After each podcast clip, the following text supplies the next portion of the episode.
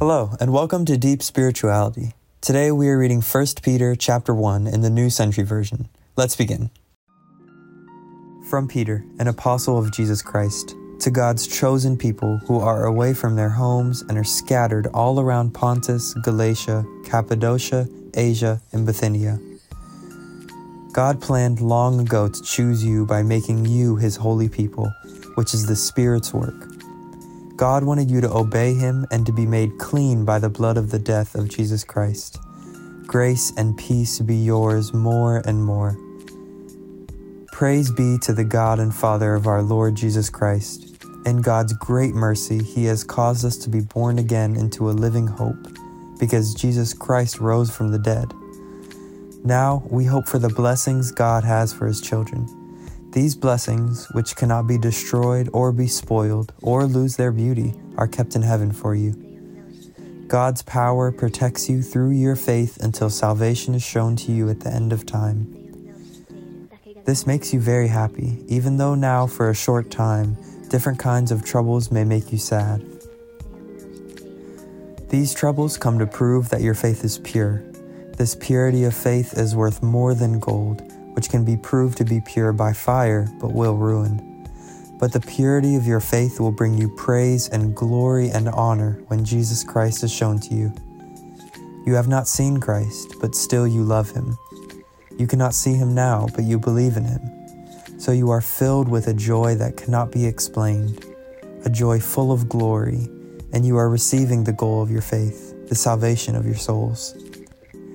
The prophets searched carefully and tried to learn about this salvation. They prophesied about the grace that was coming to you. The Spirit of Christ was in the prophets, telling in advance about the sufferings of Christ and about the glory that would follow these sufferings. The prophets tried to learn about what the Spirit was showing them, when those things would happen, and what the world would be like at the time. It was shown to them that their service was not for themselves but for you, when they told about the truths you have now heard. Those who preached the good news to you told you these things with the help of the Holy Spirit who was sent from heaven, things into which angels desire to look. Everything begins with your faith in God. It is the most important thing you have protect it, and take the time to nourish and grow it. Let's continue on in verse 13. So prepare your minds for service and have self control. All your hope should be for the gift of grace that will be yours when Jesus Christ is shown to you. Now that you are obedient children of God and do not live as you did in the past, you did not understand, so you did the evil things you wanted. But be holy in all you do just as God, the one who called you, is holy.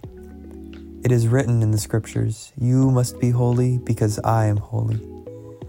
You pray to God and call him Father, and he judges each person's work equally. So while you are here on earth, you should live with respect for God. You know that in the past you were living in a worthless way, a way passed down from the people who lived before you, but you were saved from that useless life you were bought not with something that ruins like gold or silver, but with the precious blood of Christ, who was like a pure and perfect lamb. Christ was chosen before the world was made, but he was shown to the world in these last times for your sake. Through Christ you believe in God, who raised Christ from the dead and gave him glory, so your faith and hope are in God. We were bought for a price. Jesus died for us to have a relationship with God but with God's mighty power, Jesus was raised from the dead. We'll pick up in verse 22.